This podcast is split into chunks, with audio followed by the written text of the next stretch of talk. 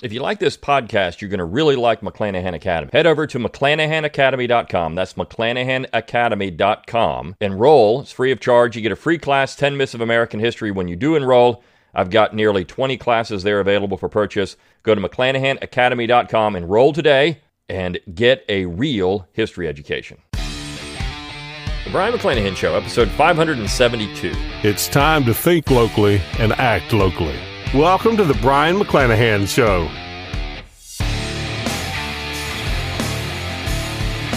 Welcome back to the Brion McClanahan Show. Glad to have you back in the program. Very glad to be here. Don't forget to follow me on Twitter, like my Facebook page, and subscribe to my YouTube page. You can find all those social media accounts on my webpage, brionmcclanahan.com. That's B R I O N, McClanahan.com. While you're there, give me an email address. I'll give you a free ebook, Forgotten Founders, free audiobook of the same title, read by yours truly.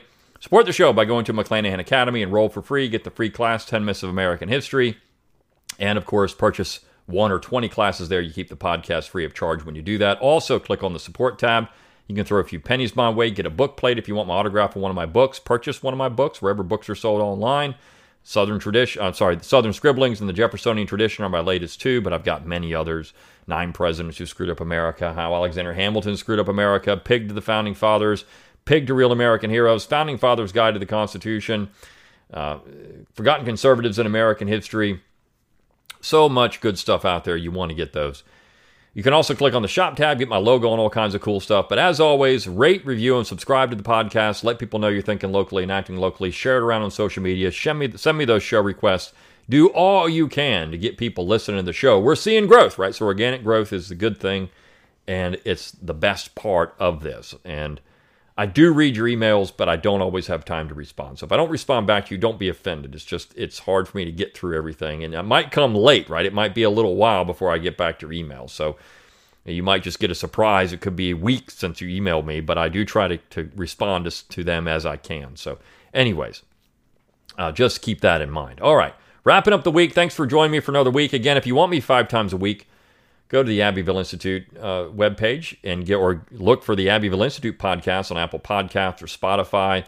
Rate, review, and subscribe to that one uh, because that's my fifth podcast of the week, and um, it's all things Southern. It's all things I cover at the Institute. But we're here wrapping up the Brion McClanahan show, and I'm going to finish up with a piece that was published in uh, the Wall Street Journal. And it's about secession, and it's about secession in a way I've talked about on this show.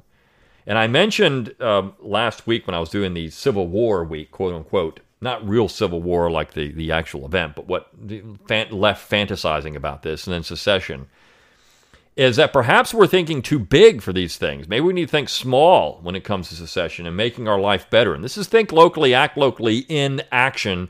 And it's taking place in Atlanta, of all places. Now, notice how this is the Wall Street Journal. This is the quote unquote conservative Wall Street Journal, how they're phrasing this movement. It's all really all about race. Even the Wall Street Journal is saying this is all about race. Except it's not, and the article essentially shows that. In Atlanta's Buckhead neighborhood, rising crime fuels move to secede, but it's not just rising crime, it's Atlanta's wealthiest and whitest neighborhood. Right? So it's all about people, white people wanting to get away from black people in Atlanta. This is what it's all about. But really, it's about the crime that's been going on since 2019, essentially. People are ticked, they don't want it anymore. After the George Floyd episode, and uh, basically the police saying we're not arresting anybody anymore, we're not doing anything anymore, and this is what cities have decided to do well, the people that have money and means and they're seeing homicides and crime go up in the neighborhoods are saying, well, fine, we'll just get out. We want out. They're petitioning the state legislature to get out, to actually have their own city where they can control the crime and they can knock everything down. And you can just have Atlanta. This is beautiful. This is exactly what needs to happen. People deciding they're going to take matters into their own hands and say, enough of this nonsense. We're just out. Now, it doesn't mean Atlanta's Buckhead's conservative. It's not. It's not conservative at all. In any way, uh, these people are lefties, a lot of them, but they're tired of lefty policies, which they voted for for years in Atlanta, now coming back to hurt them in the in, in this part of Atlanta that's they've got a little money. They don't want to have the crime. This is why lefties put up walls around their neighborhoods and do all kinds of things, but yet tell everybody else how to live. And I say lefties, it's more Yankees. Atlanta's not really even a southern city anymore. I remarked maybe if Atlanta could just leave Georgia, maybe this could be a step. You could have Buckhead secede from Atlanta, but then you could just kick both Buckhead and Atlanta out of Georgia, and you could have the Atlanta Buckhead state, state of Atlanta Buckhead, right? And they could just be their own thing, and then you could move the capital, you know, uh, back where it was before, you know, move it to Milledgeville or something, and and have it there, and uh, you could you could have Georgia be real Georgia again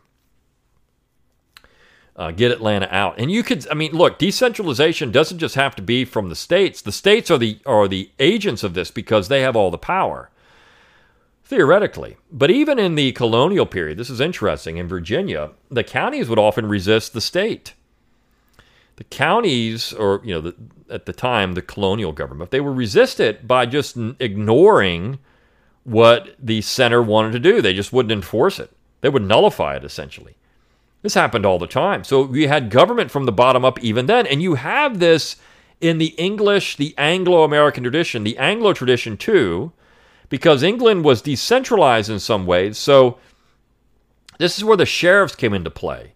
The sheriffs could just simply resist bad edicts from the center if they wanted to. They didn't have to follow these things, and they didn't always. So let's get into the piece.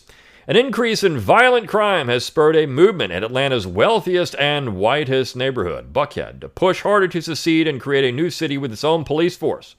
The idea, which has been gaining momentum over the past year, is raising alarm among Atlanta officials worried about a loss of population and tax revenue. You see? Oops. If we don't do something to make these people with money happy, they're going to move and we're going to lose all that revenue so we can't milk them for anything else to get our stupid social programs that that don't I mean they just take we just take money from them and give it to somebody else. We can't get confiscatory policies anymore. This is what California and New Jersey and New York are realizing as they continue to bash rich people. Rich people leave and then they lose all their revenue and then they don't know what to do anymore. They don't have the money to pay for all this idiocy that they want, all the lunacy they want. They don't have it because those rich people have gone somewhere else. They can't soak them for billions of dollars, seems like. I mean, the, the rich in those states are millions. They can't soak them anymore. The Republican majority state legislature, which just opened its 2022 session, is taking up proposed legislation this month for a referendum on Buckhead cityhood. Politicians in largely Democratic Atlanta oppose the idea. Of course they do. Of course they oppose it. They oppose it because they're going to lose the revenue. But they're going to couch it all in terms of race. This is all about race. It's all about race. It's just because it's just because uh, the, the, the, these people are racist and they don't want to be around black people. But it's funny because some of the people who support her are black, as the piece gets into later on. But even at the beginning, it's the whitest and wealthiest. Why would you even say that? Why would you even say that at the beginning unless you want to start the agenda somewhere? You want to you want to give lip service to the opposition. So this is funny. If if the Georgia legislature lets this go through the referendum, it could really happen and Atlanta's doomed. Atlanta would be even worse to go to than it is now. You have to be very careful when you go to Atlanta. There's certain parts you can go to which you know you got the aquarium there and some museums and some things. But you got to you got to really watch where you go and stay out of much of it.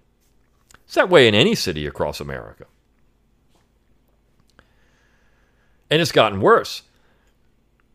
Also, you know, you, uh, there was a uh, kind of brings back California. There was, of course, uh, a lot of um, publicity given to all the train theft, all the packages and everything else getting strewn all over railroad tracks in California. And finally, enough of that got on the internet that the local media had to pay attention to it, and then the governor had to go down and talk about it. I don't know. I don't know what's going on here. Maybe it's your policies. Maybe the reason Buckhead wants to leave, you morons, you Democrats in Atlanta, is because your policies are stupid.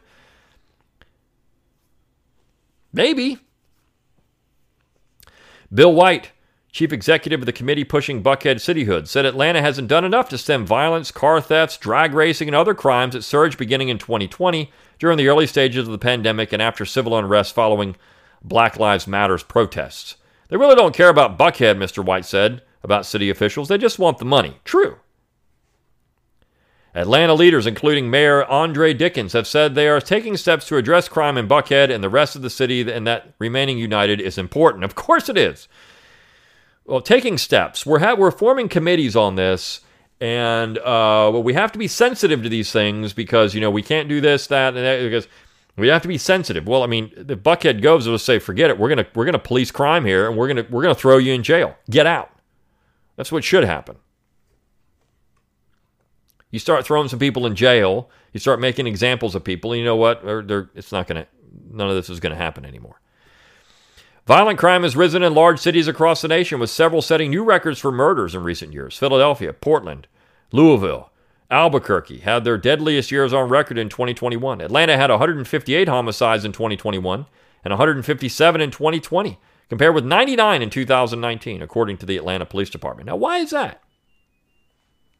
Gee, uh, maybe it's because they stopped policing. Maybe it's because of, they're afraid uh, that they're going to get put on tape and uh, you know video, and uh, there's going to be some other big riot or something else. I mean, this is what's happening now. It's the it's the George Floyd effect. There were 13 murders in Atlanta Police Zone 2, which includes Buckhead, last year through the week ending December 25th, up 63% from the same period in 2020. People have posted videos from Buckhead on social media of assaults, drag racing, gunfire, and other potentially criminal activity.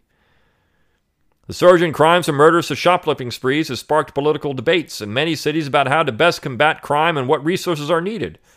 But in Buckhead, where 108,000 of Atlanta's 510,000 residents live, the political debate has shifted from calls for more police officers to the possibility of splitting the city apart. Beautiful. Forget hiring more police. Just get out of the nonsense. Just get away from the stupidity that's Atlanta.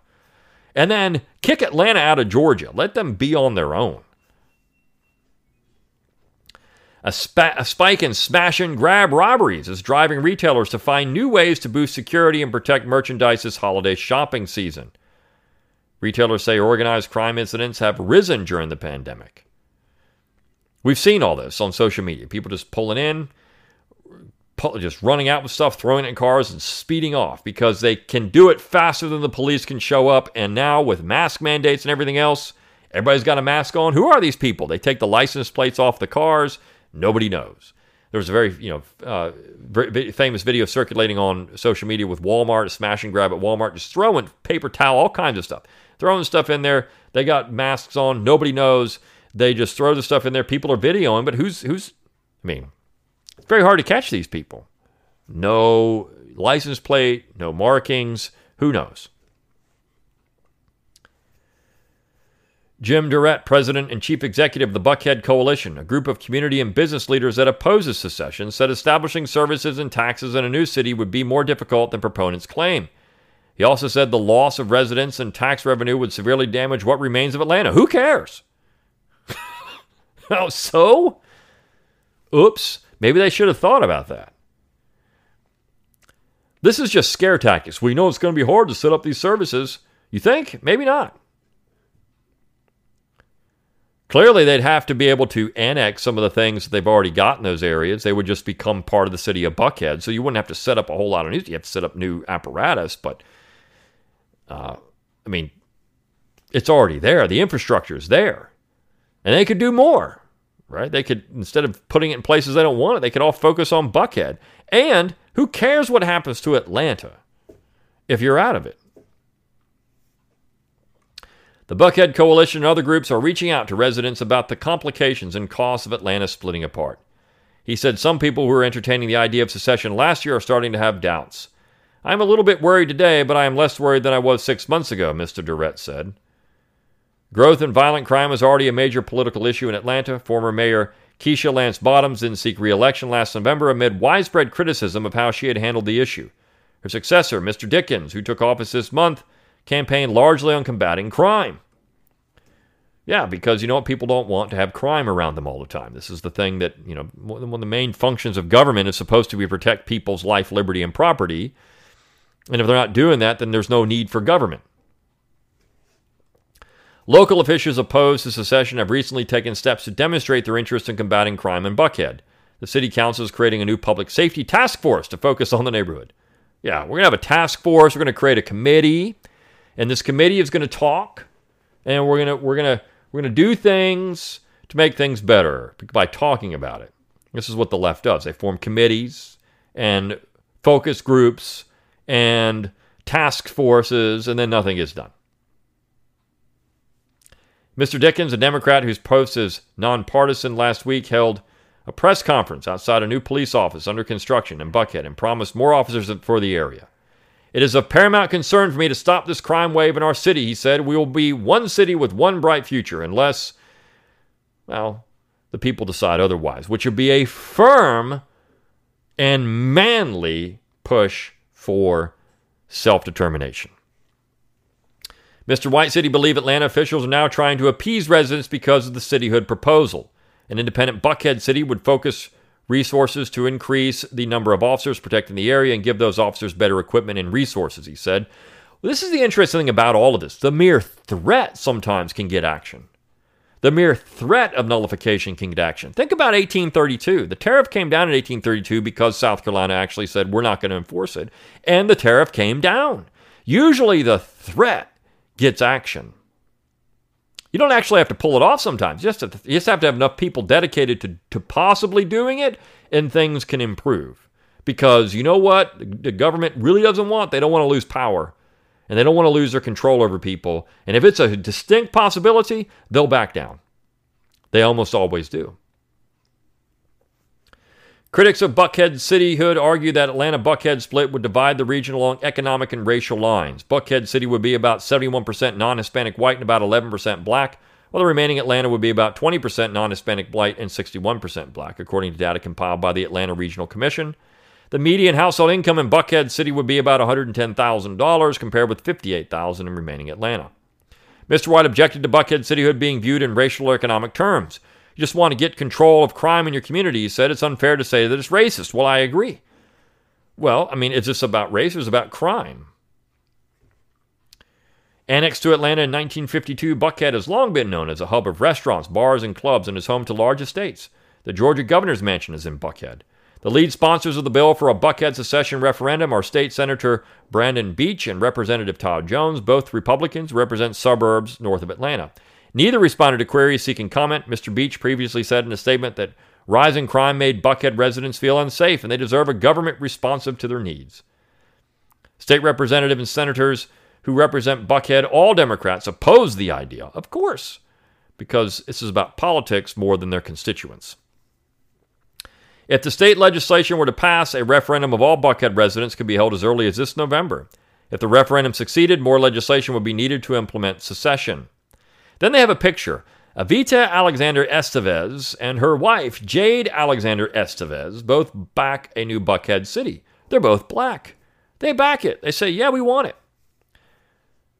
Republican Governor Brian Kemp, who is seeking reelection this year, hasn't taken a position on the proposal. Former U.S. Senator David Perdue, Republican challenger to Mr. Kemp, said he supports it.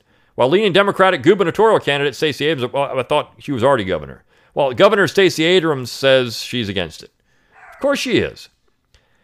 In Buckhead, yard signs supporting and opposing the plan dot lawn. Signs touting Buckhead City have been vandal- vandalized to turn the proposed city name into an expletive. Sheldon Dean, 23, who, work, uh, who works in online marketing, said the push to set up a new city was divisive. It's divisive. I don't think Buckhead needs to be separate from Atlanta, said Mr. Dean. Crime is still going to be here.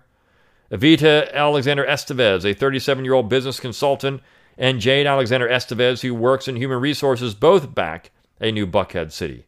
Their car was stolen out of their condominium building's garage recently, and they had cars broken into, they said. The crime makes me want to move to the suburbs, said Evita Alexander Estevez. So, New Buckhead City, this would be good for them because they could actually have some crime solved. This is Think Locally, Act Locally in Action. I love it. It's what more people need to be thinking about and talking about in their own communities. Atlanta is just one example, but think about what you could do in all cities across America. Think about what you could do in states where you could start breaking off different areas and actually having real local decentralization. These things are good conversations to have for the future. This is real self determination in action. This is real down to the grassroots political action. All government really is local. This is the dirty little secret. All government really is local in America. It's where the rubber really hits the road. And the people that are against this, the people that are against this are uh, those that just want power. They want to control these things. But again, the important lesson to be learned here is if you make enough noise, it's just like we talked about Move Oregon's borders. Those people are making noise. And what's going to happen when they make noise? Well, what's going to happen when they make enough noise is there's going to have to be some type of discussion about these things. Right? This is this is the 10th Amendment, the beauty of, of Michael Boldin, the 10th Amendment Center. And I'll say this. When I years ago, I remember when that first started, it was, you know, 2000 gosh, over a decade ago, right? And I remember he contacted me and said, "Will you write something for us?" And it's just a little website. He's running, you know, out of his house. And I said, sure. This was around 2009, 2010, somewhere in there. And I think he started the 10th Amendment Center just shortly before that, not long before that at all. And I wrote something, a couple things for him, and it was great. And uh, but now, I mean, it's still just a, a not a big organization, but they had they hit well above their weight class because they're persistent and they're active. And the things that people are talking about now, uh, nullification, I mean, the way that nullification is actually being discussed in states today would only, is only possible because of dedicated people who have made this an issue. And you see this as people get things out there and as they start talking about things, it becomes mainstream and people have, are forced to have a conversation about this stuff. So, in your own local communities, do these things. Get involved if that's what you like to do and make noise. This is what the left does, is what progressives do all day. They openly say it. Or at least make noise to oppose the idiots who are making noise on the left. That's also a good thing. Those are great lessons to be learned. This is one lesson to be learned from this piece that it's not just always those that have enough uh, the same amount of money or whatever the case may be.